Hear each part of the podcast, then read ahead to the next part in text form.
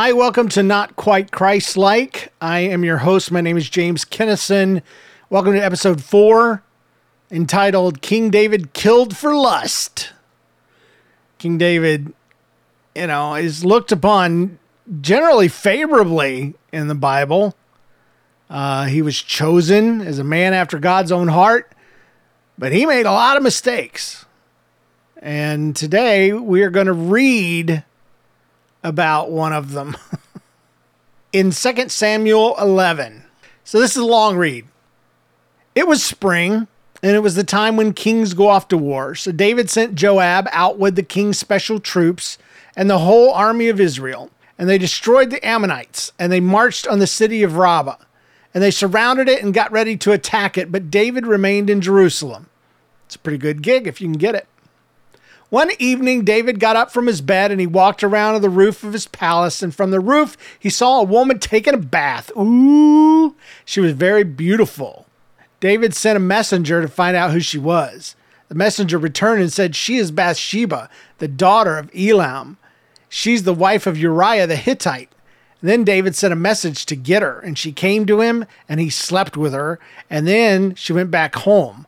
All of that took place after she had already made herself clean from her monthly period. Thank you, Bible. Later, Bathsheba found out she was pregnant and she sent a message to David saying, I'm pregnant. So David sent a message to Joab. David said, Send me Uriah the Hittite.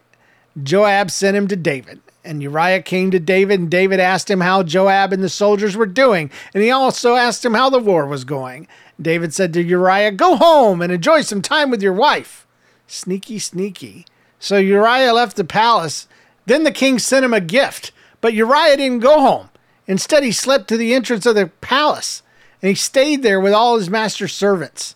And David was told Uriah didn't go home. So he sent for Uriah, and David said to him, You've been away for a long time. Why didn't you go home? Uriah said to David, The ark and the army of Israel and Judah are out in tents. My commander Joab and your special troops are camped in the open country. How should I go to my house and eat and drink? How could I go there and sleep with my wife? I could never do a thing like that. And that is just as sure as you are alive. Then David said to him, Stay here one more day. Tomorrow I will send you back to battle. So Uriah remained in Jerusalem that day and the next. And David invited Uriah to eat and drink with him. David got him drunk, but Uriah still didn't go home. In the evening, he went and slept on his mat. He stayed there among his master's servants. The next morning, David wrote a letter to Joab. Time to step it up a notch. He sent it along with Uriah. In it, he wrote, Put Uriah in the front that's where the fighting is the heaviest. Then pull your men back from him, and when you do, the Ammonites will strike him down and kill him. It's, that's dirty. That's dirty. So Joab attacked the city. He put Uriah at a place where he knew the strongest enemy fighters were, and the troops came out of the city. And they fought against Joab. Some of the men in David's army were killed. Uriah the Hittite also died. Joab sent a full report of the battle. He told the messenger, Tell the king everything that happened in battle, and when you are finished, his anger might explode. He might ask you, Why did you go so close to the city to fight against it? Didn't you know that the enemy soldiers would shoot arrows down from the wall? Don't you remember how Abimelech, the son of Jerubbaal, was killed? A woman dropped a large millstone on him from the wall. That's how he died in Thebez. So why did you go so close to the wall? If the king asks you all that, tell him, and your servant Uriah the Hittite is also dead. That should cheer him right up.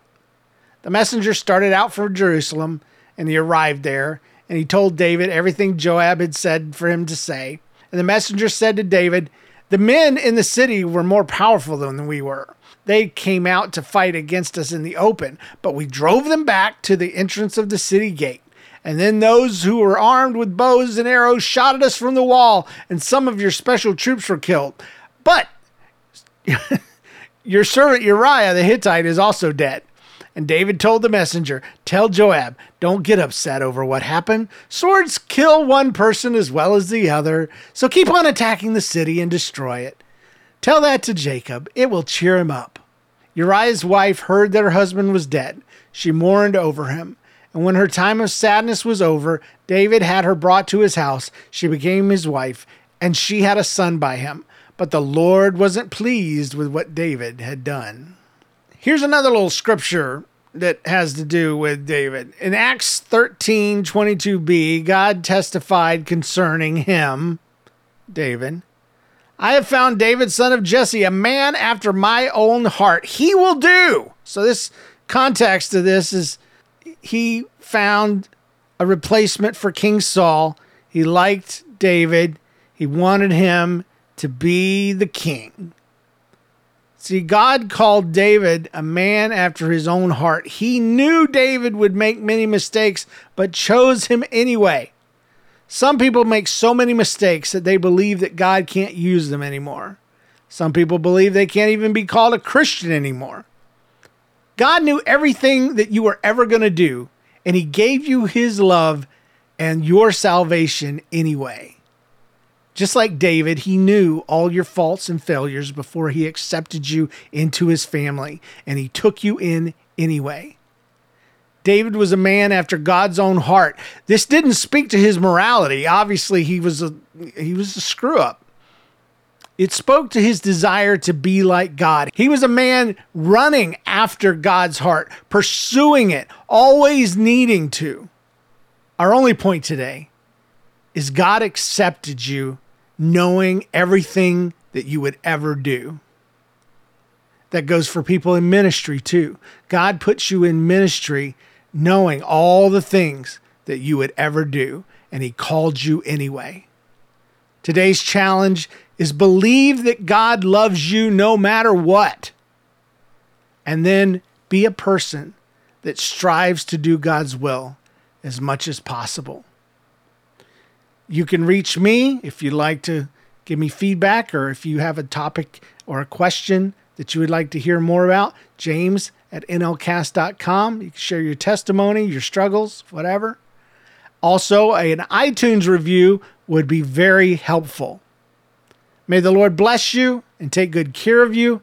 May the Lord smile on you and be gracious to you. May the Lord look on you with favor and give you peace. We'll see you next time.